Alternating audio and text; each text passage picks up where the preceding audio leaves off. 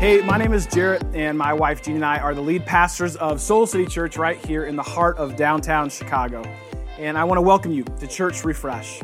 Church Refresh is honestly just an experiment in transformations designed to help you grow as you go with tools and resources like prayer and worship and reflection questions that are available to you all throughout the week, whenever, wherever you are. We, we just want to help you and the people in your world actually find and, and follow Jesus. Because that really is at the heart of everything that we're all about here. We want to help lead people into a transforming relationship with Jesus. That's our mission. And my prayer is that Church Refresh will help you do just that this week. Well, this last week, I came across a fascinating story that I had honestly never heard before. It's a story of a man named R.U. Darby. Darby lived in Pennsylvania during the gold rush days here in America, and like so many others in his day, Darby decided to stake his claim at, at striking it rich and discovering gold. So he traveled all the way to Colorado, staked a claim, and began digging by hand by himself. Darby is a legit OG gold digger, right? He goes way back in this. But keep in mind, Darby had no idea what he was doing. He just knew that if he kept going and got lucky, he would be rich. But wouldn't you know it, within a few weeks, Darby actually struck gold. Not a ton, but enough to pay off his claim, pay off his tools, and to put some 20 inch rims on his wagon. So, anyway, Darby goes back to Pennsylvania, gets his uncle, brings him back to Colorado with him, and they double down on their dream. They dug for months and months together, but they didn't find a single ounce of gold.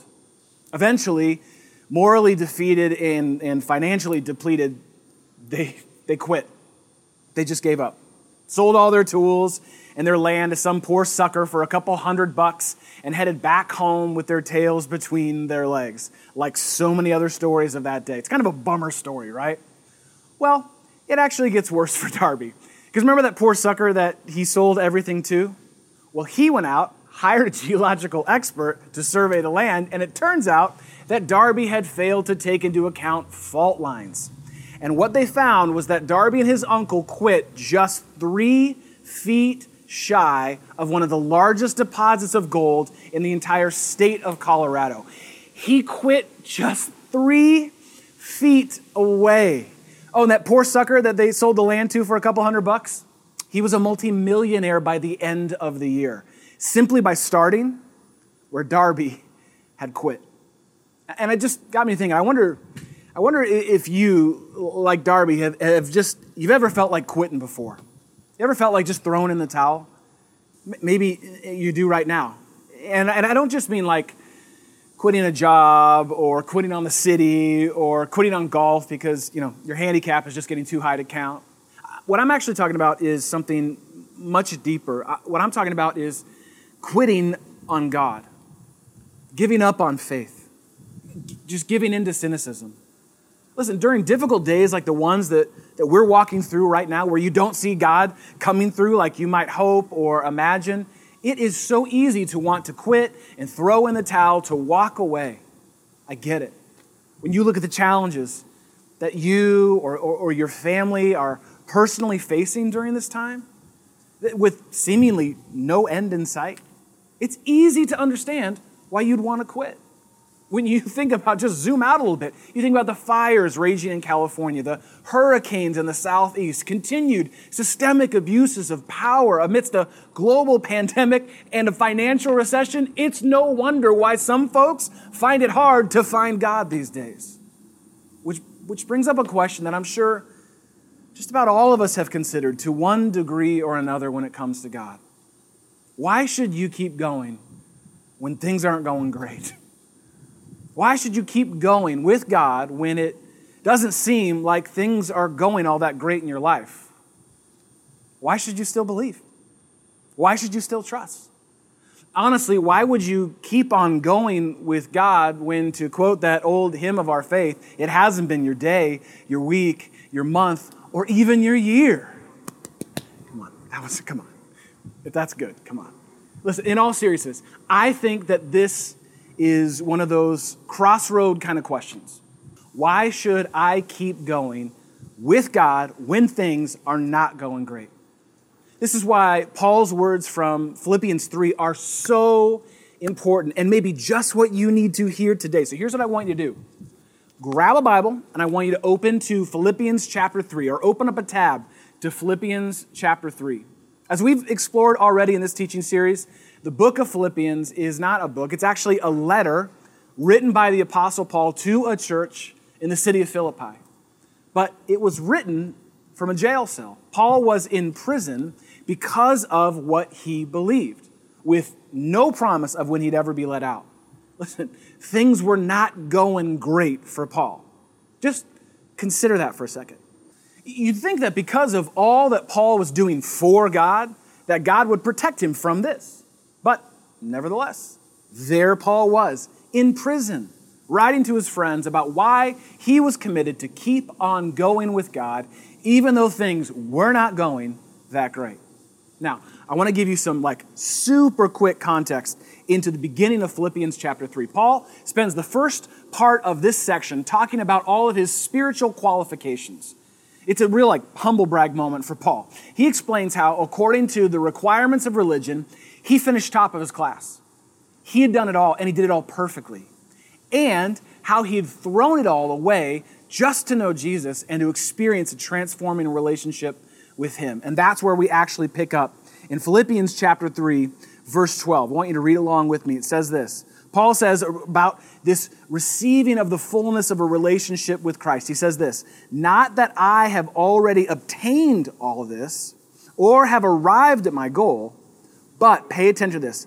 I press on. I want you to remember that phrase. I press on to take hold of that for which Christ Jesus took hold of me. Brothers and sisters, I do not consider myself yet to have taken hold of it. But one thing I do, forgetting what's behind and straining toward what is ahead, I, here's that phrase again, I press on toward the goal to win the prize for which God has called me heavenward in Christ Jesus. Ah, this is a powerful passage and an incredible perspective. I love Paul's perspective here. He's basically saying, I'm not there yet, but I'm pressing on. I ain't, I ain't arrived, but I ain't quitting. Things may not be going great, but I'm going to keep on going with God. I'm pressing on. And did you see what Paul said there towards the end of, of verse 13? Do you remember what he said there? He said, Forgetting what is behind and straining or heading or focusing towards what is ahead. Now, just quick clarification here. What Paul is not saying here is that those things in my past didn't happen or don't matter. That's not what he means by forgetting. Look, all of us have things in our past we'd like to forget, right? Or try and pretend never happened. There are quite a few things in my life that I wish I could just forget, right? Things that I said or, or things that I didn't say, things that I'd done or things I wish I had done. Look, it, it would be great if I could just forget those things. Look, I wish I could forget this pink on pink on pink ensemble that my mom made my brother and I wear for Easter one year. I can't ever seem to forget that. That's not what Paul is talking about here. He's not talking about pretending like those things didn't happen. The word forgetting might better be translated to letting go. I'm letting go of the grip that my past has had on me. I refuse to stay stuck in what was. I choose to accept what is, and I move forward in faith to what will be. I won't let any part of my past, no problems in my present, no fears about my future keep me from the life that God has for me. I won't quit, Paul says. I am pressing on. This is Paul's rallying cry for you and for me in the difficult days that we find ourselves in. And it's simply this, and you might want to jot this down. Let this be your little mantra for this week. When life presses in, you press on. When life and the pressures, the realities of your circumstances are pressing in, what do you do? You press on. When life presses in, when things are hard, when things aren't going great, you keep going. You don't give up. You press on. The fullness of your life in God is found by moving forward in faith.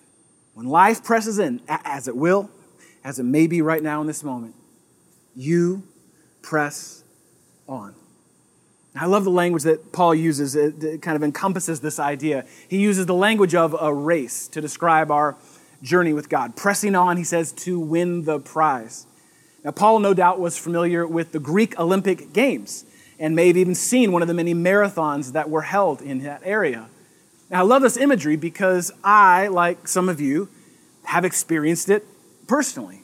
In fact, if you know me, you know where this is already going. I actually brought with me the medal from the very first marathon that I ever ran.